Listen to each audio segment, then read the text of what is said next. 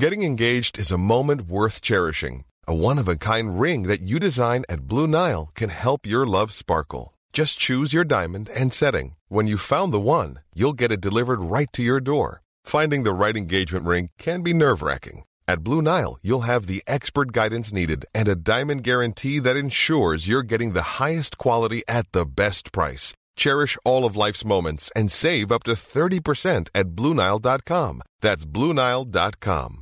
Millions of people have lost weight with personalized plans from Noom, like Evan, who can't stand salads and still lost 50 pounds. Salads, generally, for most people, are the easy button, right? For me, that wasn't an option. I never really was a salad guy. That's just not who I am. But Noom worked for me. Get your personalized plan today at Noom.com. Real Noom user compensated to provide their story. In four weeks, the typical Noom user can expect to lose one to two pounds per week. Individual results may vary.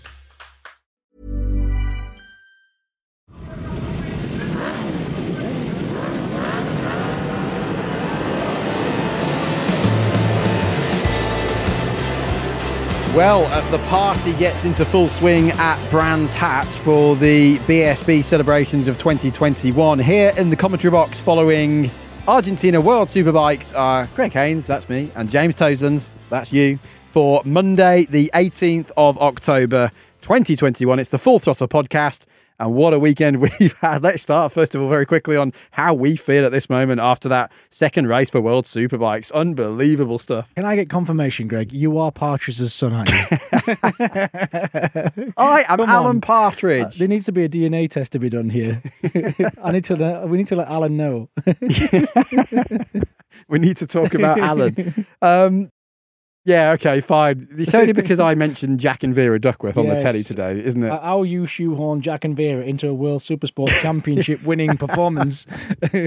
I'm not quite sure, but I'm Just sure. in case I Dominic get Agassiz- sacked and this is my last podcast, it was lovely working Well, with you You know, the, you'd got salt and pepper, fish and chips, and you know what? You'd got quite a few other you. Ken variations. and, Ken and Deirdre. Hey, you, you going are you a Coronation Street fan by any chance? yeah, I was really Oh, impressed by dear. it. I think that's been the best performance uh, the, the the whole weekend here in Argentina. Is you shoe on in uh, Jack and Vera into uh, into commentary in, uh, in the World It wasn't pre-planned. I don't really know where it came from, but that's the uh, the great thing about live television, isn't it? Where do we start? I mean, first of all, let's say because we've had a significant championship won this weekend in racing in general. Tarran Mackenzie is the 2021 Bennett's British Superbike champion. Well done, Tarran. Well done, Steve Rodgers. Everyone at McAMS Yamaha. Chris Anderson, the crew chief. I have to feel so sorry for Jason O'Halloran after the season he's put together, but the showdown is the showdown, and uh, well, it's done exactly what MSVR like it to do, hasn't it? It's spiced it up, and uh, what a finale we had. Yeah, not to just go to for, to lose first with Jason O'Halloran, but to go finish third. I mean, you just wouldn't have you wouldn't have put anything on that, would you? With before the uh, the showdown started, what was he? Nearly hundred points, or about hundred points in the lead of the championship. It was and it was over. I can't quite remember the figure now, but it was over 100 points. Yeah, in a normal championship, with well, not normal in World Superbikes nothing's as it normal in life no. these days, is it? uh, he would have been crowned champion again uh, with his performance that he is. But you know, it is what it is, and that's taking nothing away at all from Tarran Mackenzie. Twenty-five years ago, his dad was whizzing around on a Cadbury's Booster Yamaha YZF, and I was at the trackside as a teenager for the first time, thinking, "Oh my God, I want to do this." And Niall Mackenzie was my one of my first heroes. Watching Really? So, so Niall Mackenzie was, you could almost say, your inspiration. Absolutely. Him and Whitham and Hislop, um, uh, Michael Rutter, uh, Ian Simpson, uh, you know, the, the list goes on. Jim Moody.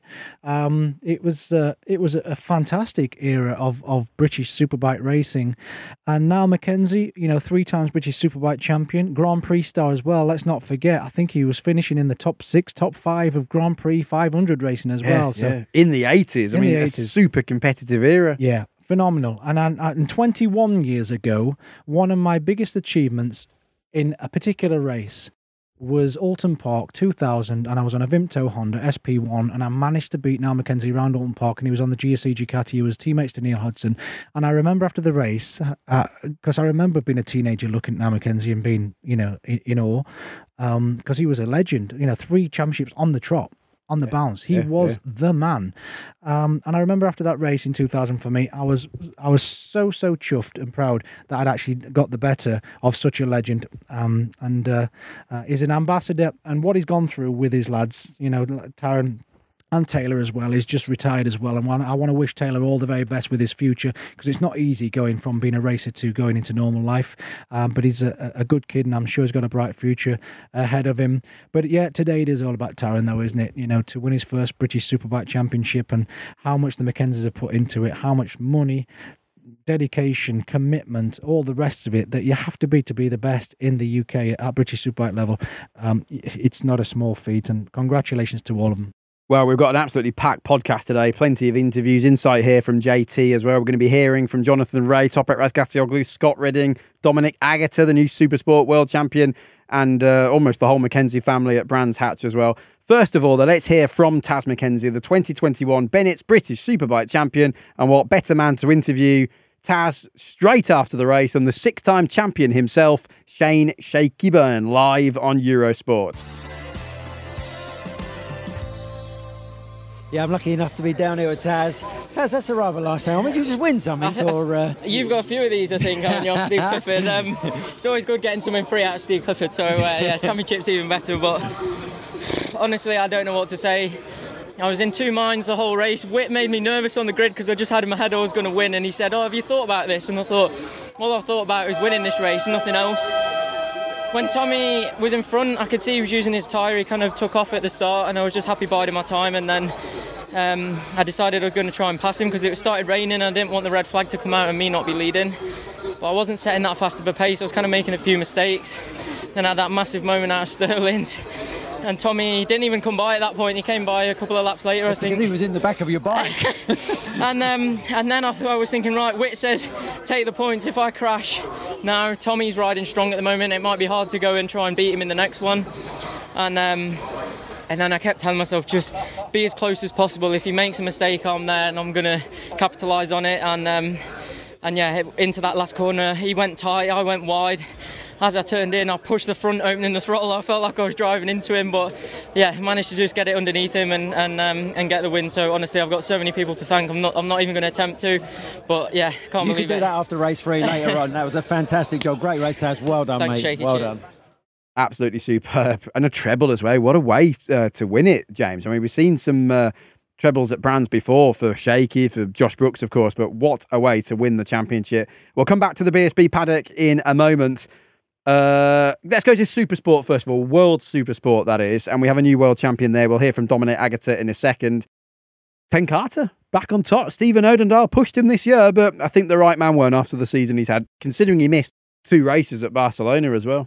Yeah, he did. Uh, With the Moto E Championship, he's so very close got to winning two World Championships in one year. And that's not been done for, for decades, has it? You know, when you had the 250s and 350s and 500s or Yeah, all Freddie racing, Spencer. Yeah, all, all racing uh, in, in the one event kind of thing. And um, yeah, the 100 kilogram difference from a Moto E bike to an R and a super sport bike to, to transfer your style and working for different teams, different nationalities as well. It- I'm sure the, the, the Dutch of the Ten Kate team, I, I'm, I'm not sure it'd be, uh, there's a lot of Spanish and Italian speaking teams in that Moto E championship. So to go from relaying feedback on a 100 kilogram bike that's heavier th- th- than, than the super sport, like I say, to an Italian or a Spanish ri- uh, uh, guy or, or, or lady, to the Dutch guy, you know, Chris, he's as chief engineer in Ten Kate to go from that and still be competitive all the way through the two seasons was phenomenal, and I'm so pleased. He he, he didn't he missed out on the Moto E Championship, didn't he? With his his his, his, the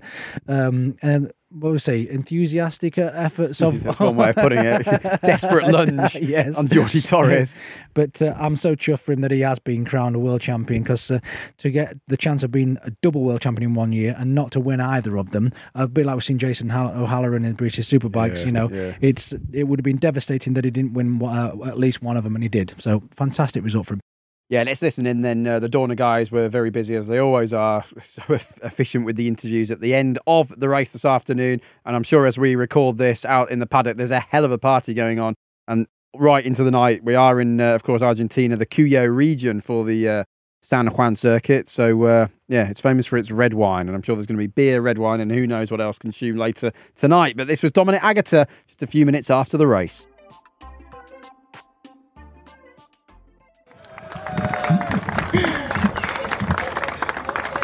Dominic Aegerter, third position for you today, and you are the 2021 World Supersport Champion. Congratulations.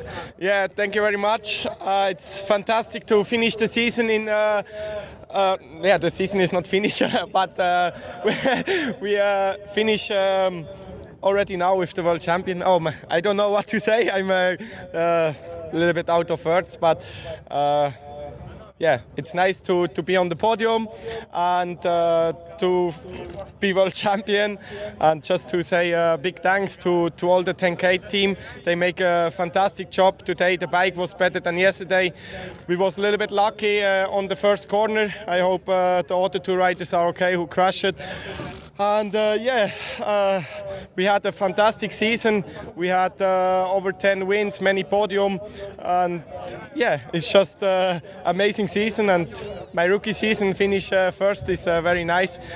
And yeah. Um, want to say thanks to all my uh, sponsors like XRI, Daytona, Lance Anliker, Creafeuer, Straubhaar and uh, all the others. Uh, they helped me to be here, and uh, I hope tonight I can celebrate with some Argentina fans and with my team. And uh, for sure, we will have a big party tonight with some espresso. Congratulations. He's such a popular guy. How much is it going to mean, James, to the 10 Kate team as well, to Gerrit and, and uh, Ronald and Kervin Bos? You know them so well, of course. Mm. They're back on top in World Supersport after seven years of not winning. You know, they had to split with Honda, the loss of Nicky Hayden, they had to halve the team. The future was so uncertain. They're, they're back and they're world champions again. It must be quite possibly the most special one so far. The World Supersport Championship to Ten Kate Racing is their baby. It's their bread and butter. It's what they started out with. It's where they they cut their cloth in in professional motorcycle racing at World Championship level and uh, it's sensational. Like I said before, um, it's uh, ten championships now that they've won in World Supersports with Dominic Aegerter. We listed uh, the, the, names of riders from Christopher Vermeulen to Fabien Foret to Sofuoglu to um, Charpentier, Charpentier Muggeridge, Muggeridge, Vermeulen, Vermeulen. Yeah, so. Sofog, did you say Sofuoglu? I did say, yeah. yeah I think we've got them all. So it's, you know, to win 10 world championships obviously means for 10 years, you know, you've been the best in the world.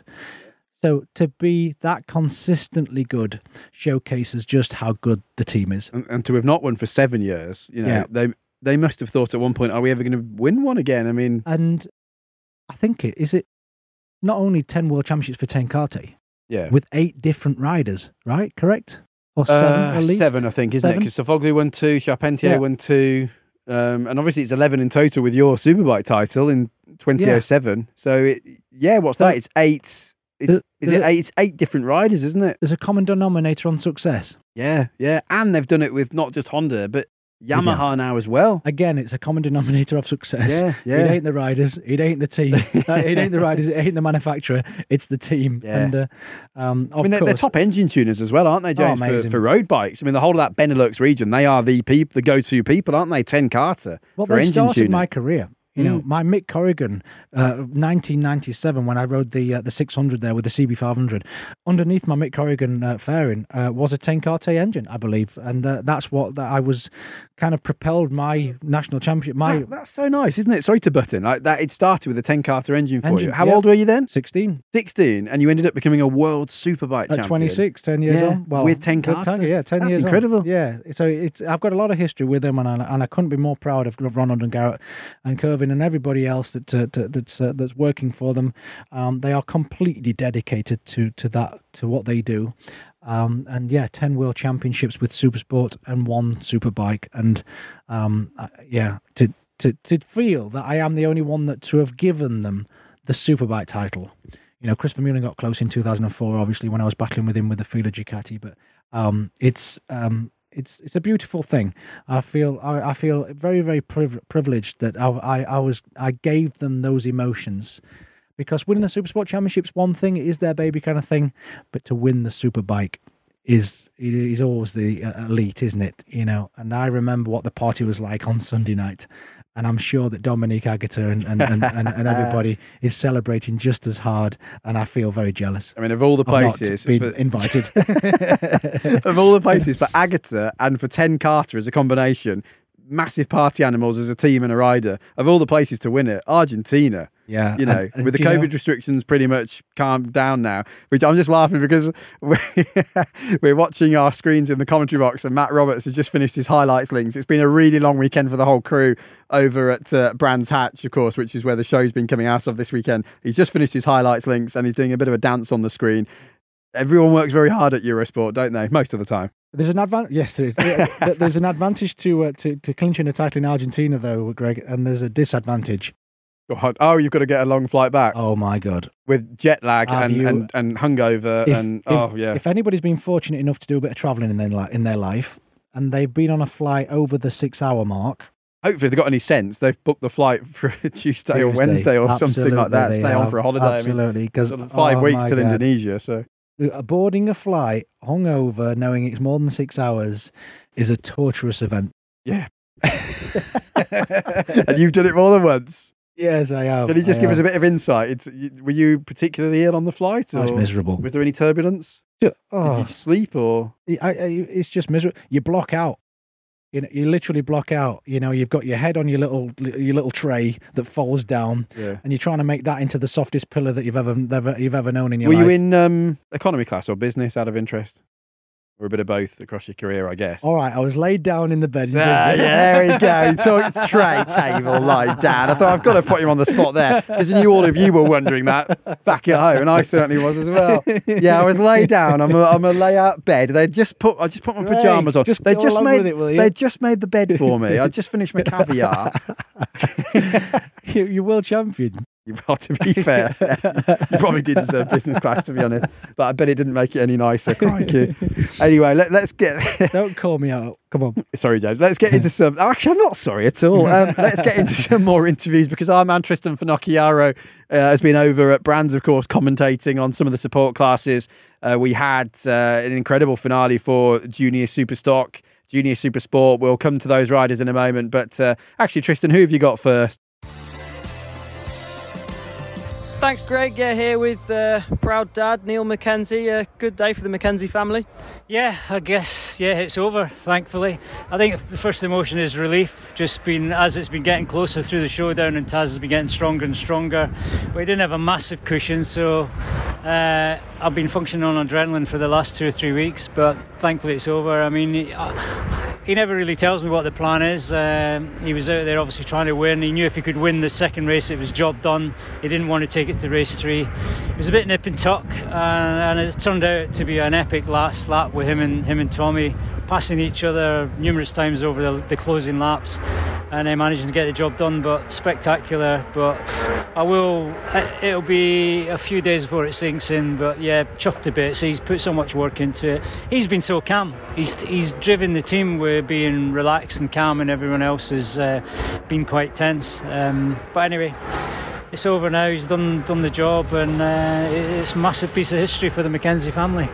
Yeah, it's an incredible story as well. Obviously, you know, 25, uh, 25th anniversary of BSB this year. You won it 25 years ago, and, uh, and now it's uh, now it's Taz's turn. Yeah, I, I was obviously aware it was 25 years, but the the whole thing of him winning it and me winning it all these years ago didn't really hit me till this weekend. And then, along with the, the TV coverage, you could see I, I was involved in that, and it was building up, and, and I realised just how special it was. So I'm terrible for not tempting fate. I tried hard not to think about it. I, I knew it was going to be a fairy tale if it, if it all came together, but it just shows you if you dare to dream, things can happen. Taz definitely was dreaming about it. Uh, not the 25 years thing, but just, just winning the championship and everything that goes with it. Um, I know he's been thinking about that for a long time, and it, it just proves that, yeah, he visualised it and made it happen. Massive, uh, massive achievement. Massive congratulations. Uh, what's next for Taz, if you can, if you can say? Well, yeah, the the Taz wants to go to World Superbike. There's one option with the GoEleven team, but that involves uh, organising some finance to come with them, which is not not uh, ideal. Um, and that's it, really. I mean, he really wants. He thinks like he wants to keep pushing on and go to the next level. That is the one opportunity that's there. Great team. Uh, if we can find a way to fund that somehow, then then hopefully he's there.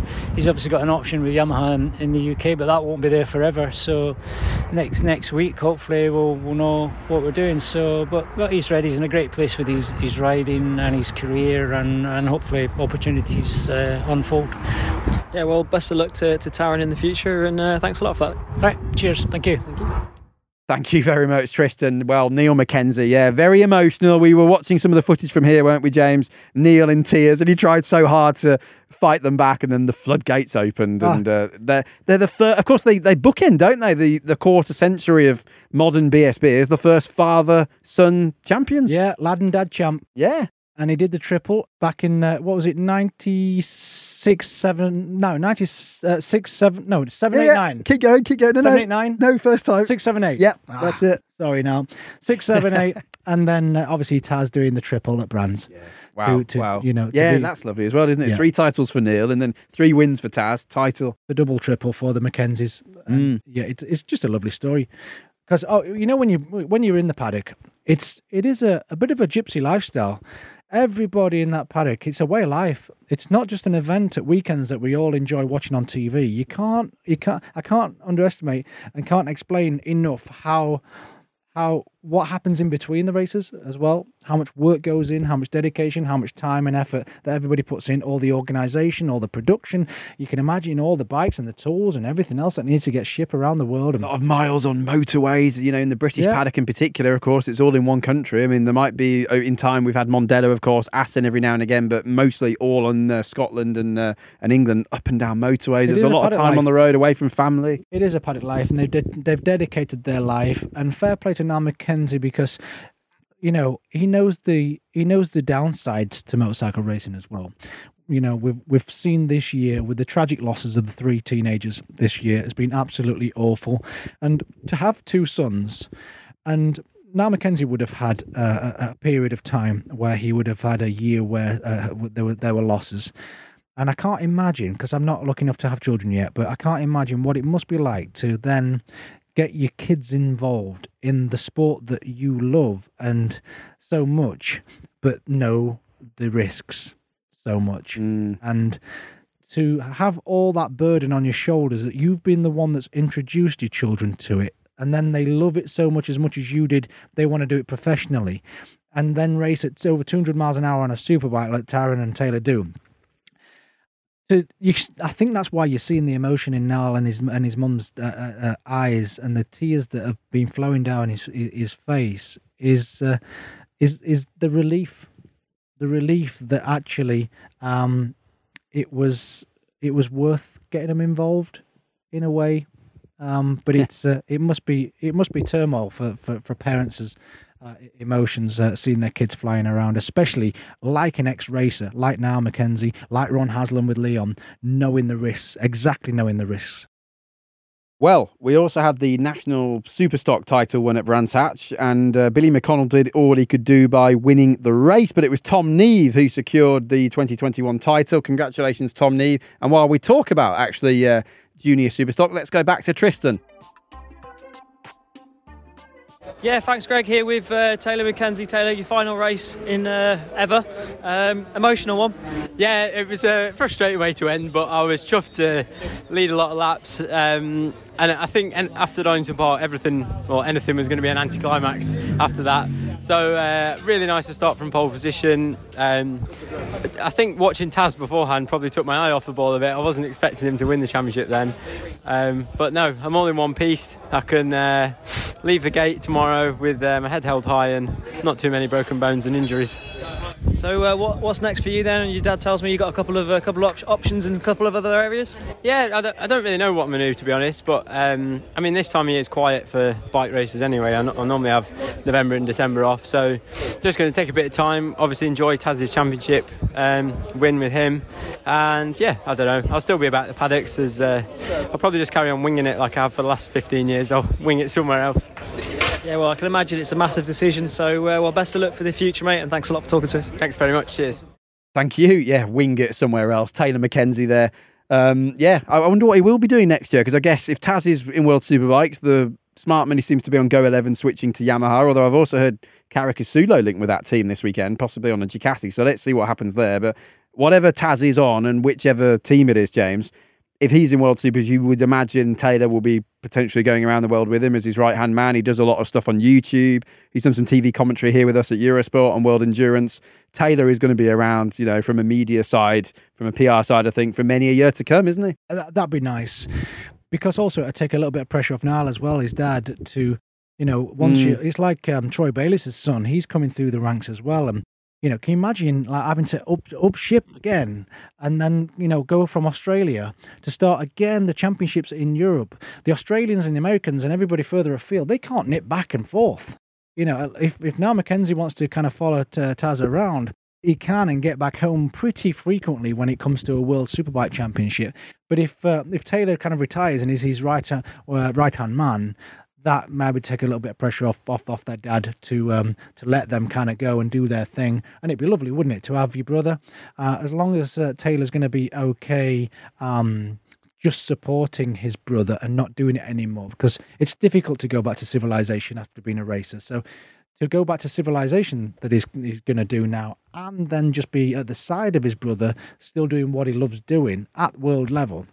It's not going to be an easy uh, journey, but uh, the, the the love that they've got for each other is, is apparent, as you can see on TV. So um, I hope that uh, Taz does get rewarded for being a British Superbike champion. Come here in World Superbikes. We've seen with Scott Redding. That usually works out. We've seen with Troy Bayliss. We've seen with Neil Hodgson. Alex Lowes. Alex Lowes. The British Superbike champions usually do pretty well at this level. So I'm looking forward to seeing him here and hopefully he can get a ride. Yeah, and certainly for a rider who used to race in uh, the BSB paddock, who went on to win six World Championships, Jonathan Rea. Can he make it seven, I wonder, in five weeks' time? But let's just wrap up our BSB coverage first of all. Tristan's been really pissy grabbing interviews at uh, Brands Hatch. Back to you.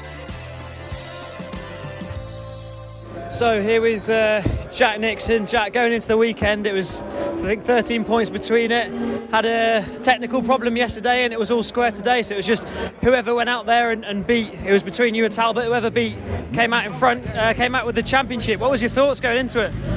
Well, my thoughts are obviously um, I knew what I had to do. It made it it made it simple. Um, whereas yesterday I was just trying to be smart and obviously had the engine issue, which is a shame, but definitely made it a bit harder for me. Joe's been really consistent all year, so um, I knew he would always be there, and I just knew I had to reel off my own laps. I knew I had good pace in the dry, so just stay focused. And um, to be honest, I wasn't expecting him to come through on the second to last lap there, so it gave me a bit of a fright. But now, just I really dug deep on that last on that last lap and uh, managed to get the job done. So I, I couldn't be happier. I mean, just tell us a little bit about what happened overnight, because obviously, you know, your, your engine wasn't in a good state last night. You had to put a new one in overnight. Just talk us through what happened. Well, um, the actual engine uh, did a big end, and uh, my my dad's Keith, uh, all my mechanics, the team um, did a really good job to get it we get it done quickly. We got it running on the dyno this morning, so. Um, a stressful afternoon to say the least, but um, massive thanks to them um, for getting it sorted because without them, I wouldn't be here right now. I wouldn't, I wouldn't be the champion. So I've got to give it up to them. They've been so good all year and um, always doing things for me and uh, never really got put a foot wrong. So yeah, thank you to them. Massive congratulations, mate. What's next? Thank you. And um, not entirely sure yet. Um, we have a few options on the table. Um, just have to evaluate things over the next few weeks, look at what the best route is for me, and uh, we'll go from there. So you'll see me back in the paddock, just not sure yet where, where yet. Perfect. Well done. Thank you. Thank you.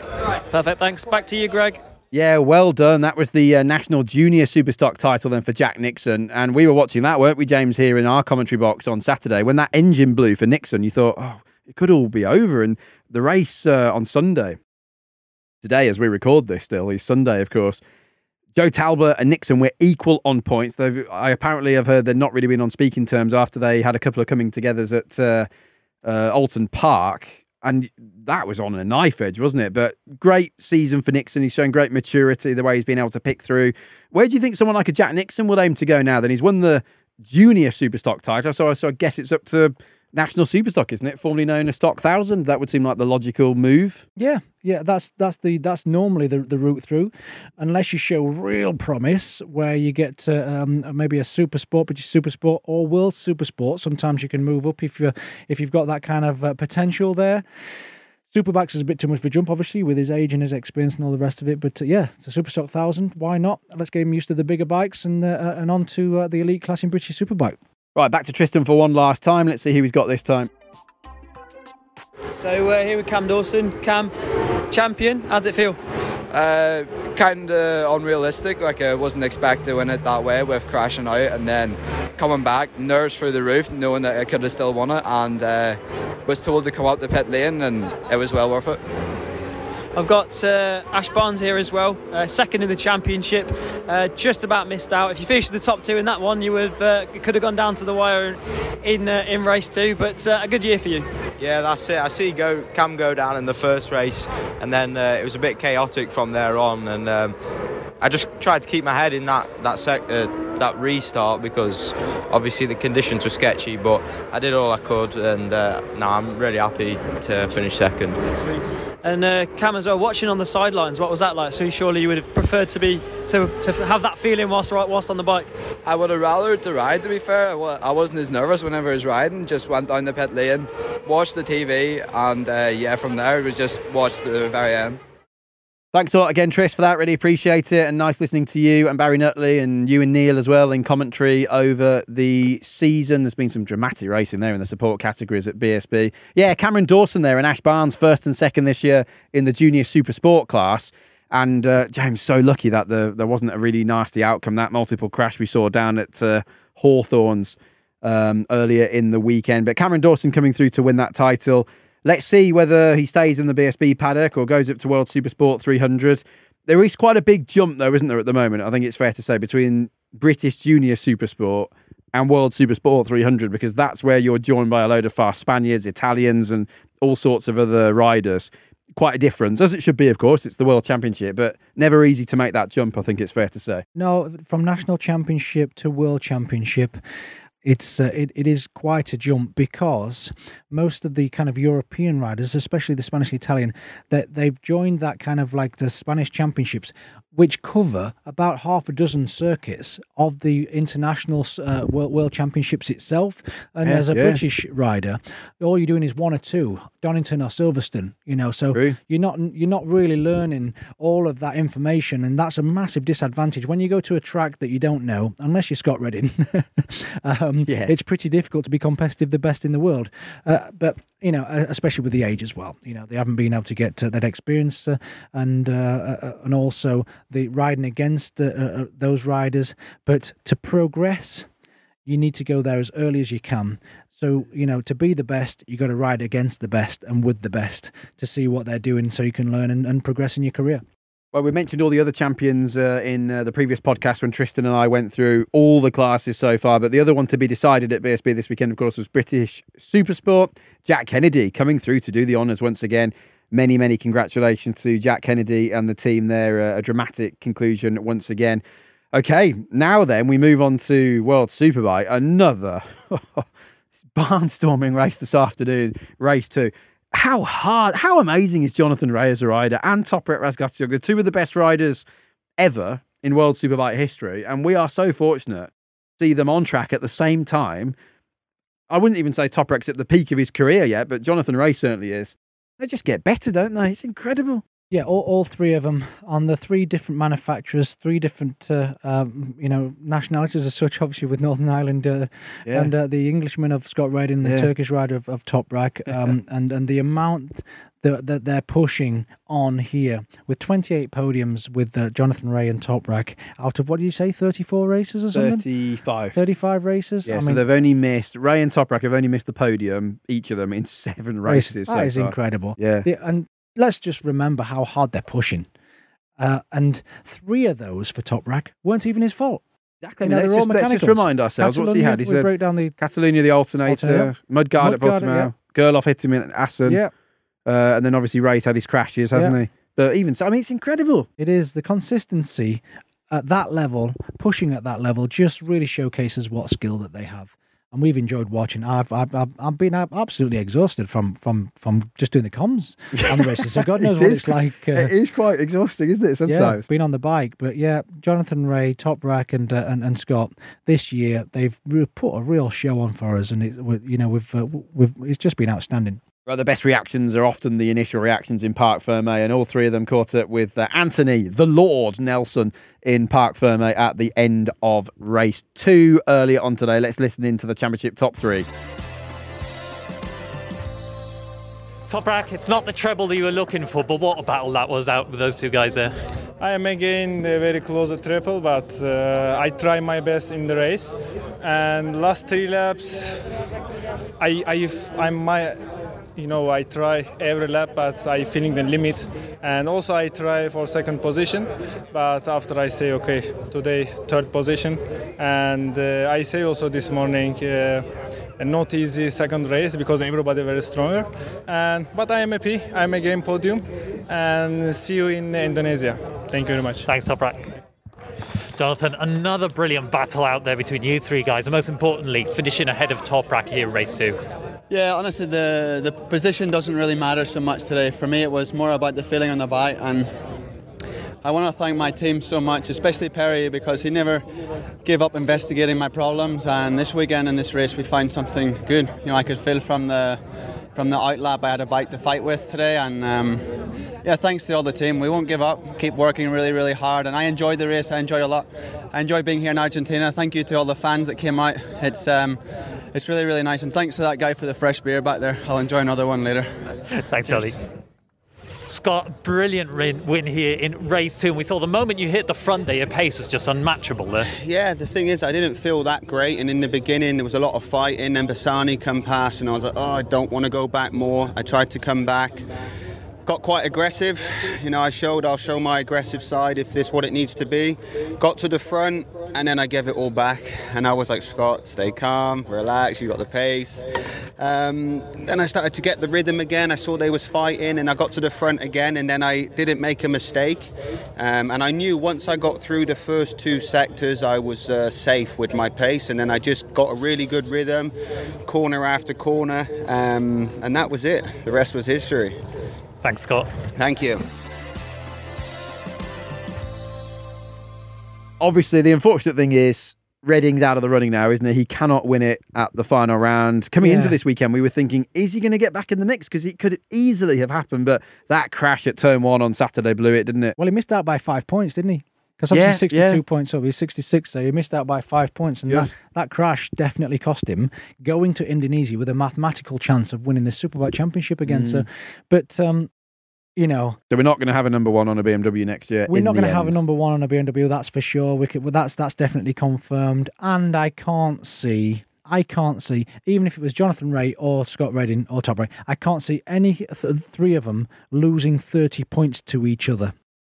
So I can't see Top Really? Even No. despite the season we've had and Yeah, some I of the twists. I, I can't. And if I was to put my money on who definitely wouldn't lose 30 points this year, it would be Toprak. Even more than Jonathan Rea. Who's made the least mistakes this Very year? true. Although, what about reliability? I'm not trying to put the mockers on here. I'm just Oh, having a bit of fun and playing mean, devil's advocate. I but- mean, but you can't. I mean, no, I, yeah, I can. you pre- can't I- assume it's going to break down. I can I can have an opinion on on Yeah. what I think of the performance of the riders as Yeah. an ex racer, but uh, it's impossible, and nobody wants it to be decided on a mechanical.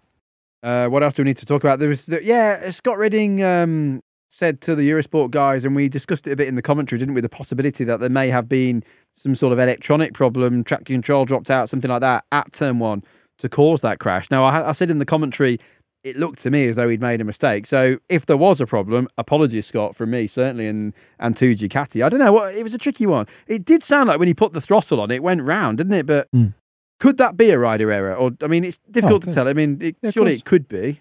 Yeah, of course it can be a rider error, absolutely. But um, if, if there was a glitch on the um, on the electronics there for the traction control, that's uh, that's very, a that's a very huge thing. costly one if that's the case. You do get launch control on the bikes, you know, with the Mm. holds the revs to the like the maximum torque as you start. And uh, has has he gone? Because it's only a short distance from the start line to the st- uh, to the first corner. You probably only get to second before you're coming back to first. Um, uh, so as as as something not engaged with the traction control with uh, after the start procedure, that uh, that could be a possibility. But uh, yeah, because on the line, if if the traction control had malfunctioned in any way, James, that would have affected the start big time, wouldn't it? Surely.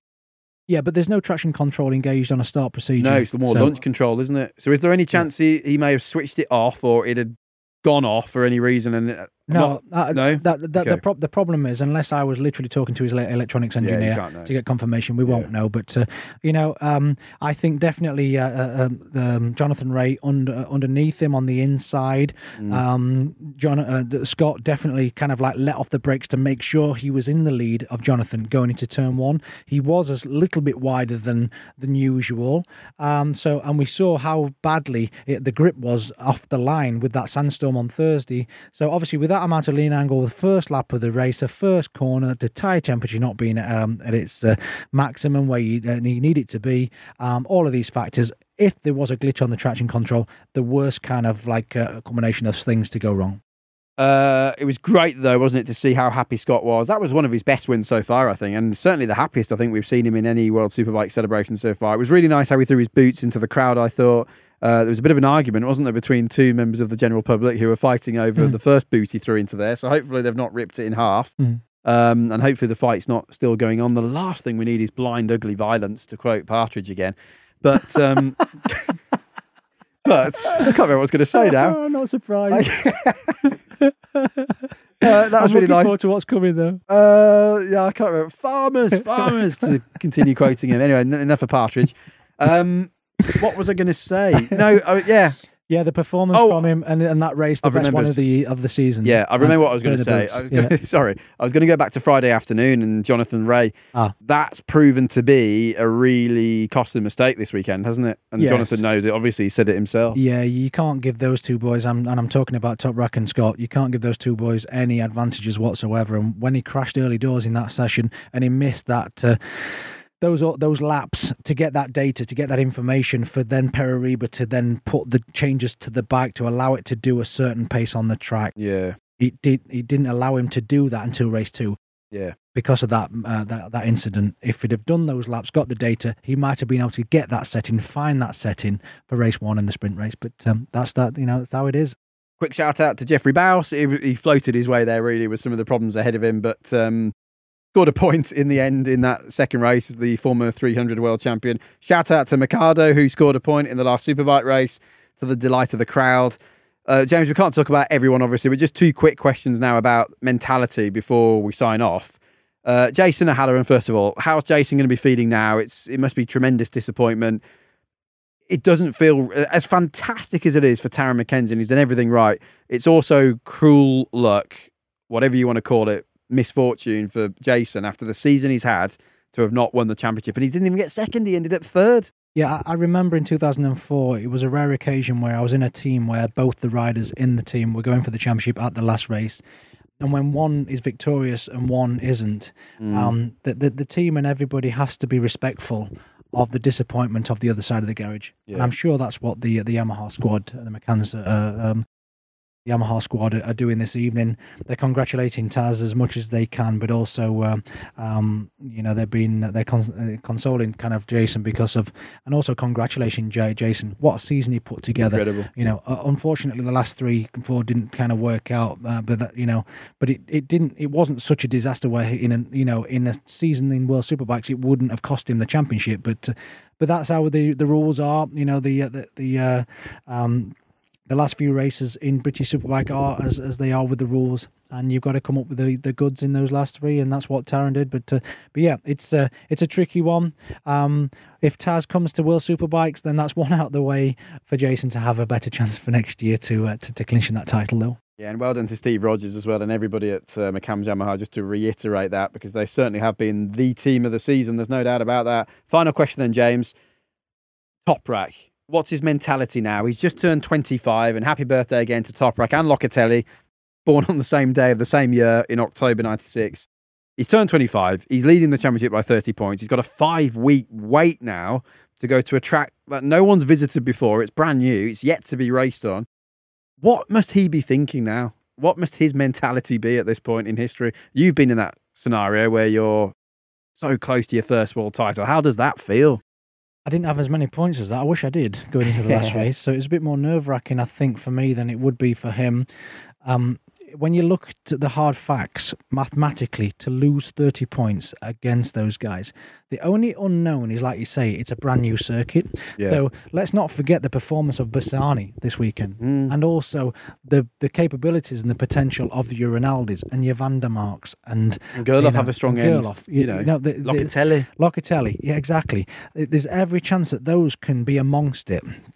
Can So- Honda do something special on a track when Yeah, no yeah, one has any data? You know, who knows? Absolutely, who knows? Um, so it's because of that. Um, there is a chance that there's a few more guys that can beat you at that particular track because if they were going to a familiar track, Toprak, there isn't more than three or four guys capable of beating him in this form. Right. Which means it's pretty much impossible, unless he makes a mistake or has a mechanical, to lose those 30 points. Mm. But it will be a bit more nervous because of the unknowns. The biggest advantage that uh, elite sports people have against other people is knowledge and experience, but nobody has any of it. And Yeah. that's why it's going to be interesting, and that's why he will be a bit more nervous. But still, I'd rather go with a thirty-point lead than not. Yeah, that's true because you know. I don't like to say this, but even if it did go wrong in the first race and Rea wins, Toprak still leads the championship, doesn't he? And that's a nice situation to be in. What does Johnny have to do then? Just go out, win all three races, and hope Toprak suffers misfortune. What more can he do? Well, he can't afford just to finish in front of him. That's for sure. no, he can't because what it would be five. It's five points difference times two for two races. That's ten plus three. Twelve. That's thirteen in total, isn't it? So it would only yeah. He, nowhere near. No, it wouldn't. It would be what 20, uh, 17 It would be, wouldn't it? But if Jonathan Rea wins all the races, um, Mm. what that will do is mean that Jonathan Rea's in front of him yeah, and putting the pressure on him every single corner, yeah, every single lap. yeah, And if Jonathan Rea gets a good setting on that Kawasaki and it suits that track, when Jonathan Rea rides to the best he can ride, and if that Kawasaki works, it ain't going to be easy to keep up with it. And if it ain't going to be easy to keep up with it, there's every chance that there can be a mistake made. going to be incredible, isn't it? Well, have a think about that for the next four weeks because we've got four weeks off now. We'll be back with a special preview to Indonesia. We hope it's going to be Indonesia. There's all sorts of uh, talk about Valencia as well, but let's say Indonesia for now. Let's just hope we get a final round. That's the main thing. But let's say Indonesia for now. We'll be back with a special preview podcast for that one on Monday, the 15th of November, and then one more at the end of the Indonesia weekend with either yourself, James, or, or James Whitham. We still don't quite know for sure what the plan is, do? I don't know whether you'll be alongside us in the commentary box here or whether it'll be Whit. I don't know whether you'll be in the London clash. studio. It doesn't clash. I was only I was only kind of uh, scheduled to do the ones that clashed with, Mm. with, British Superbike not starting until June. There's Yeah. a hell of a lot that clash with World Superbikes and British Superbikes. So it's it's been a pleasure to uh, to to be, uh, and I want to thank Eurosport and Discovery for for giving me this opportunity with you, Greg. I've massively enjoyed it with you sat here, and uh, you know I, I would be watching motorcycle and World Superbikes at home or wherever at my friends and uh, and enjoying it anyway. So to come down here and have the chance to uh, to to commentate on it has been a real pleasure. And I've, I've, I, like I say, I've really enjoyed it. James, I'm sure we'll hear from you in that podcast preview to Indonesia in four weeks' time. But yeah, thank you very much. It's been an absolute pleasure. Uh, there's been a few good laughs along the way. Some uh, you, your humour, by the way, you really do bring something to the production. Just as James Hey, Whitham does, of when you course. get Jack and Vera sh- uh, shoehorned in, if that doesn't make you laugh, I don't know what does exactly. And on that bombshell, du- du- du- du, we'll Can we have the cat wandering across the fence? yeah, exactly. Oh, Cue cat. You, you watch as well, do you? From Weatherfield. it's goodbye for now. We'll speak to you in four weeks. And James, thanks again. Yes.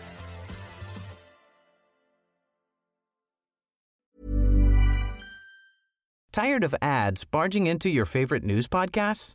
Good news. Ad-free listening is available on Amazon Music for all the music plus top podcasts included with your Prime membership. Stay up to date on everything newsworthy by downloading the Amazon Music app for free or go to amazon.com slash news ad free. That's amazon.com slash news ad free to catch up on the latest episodes without the ads.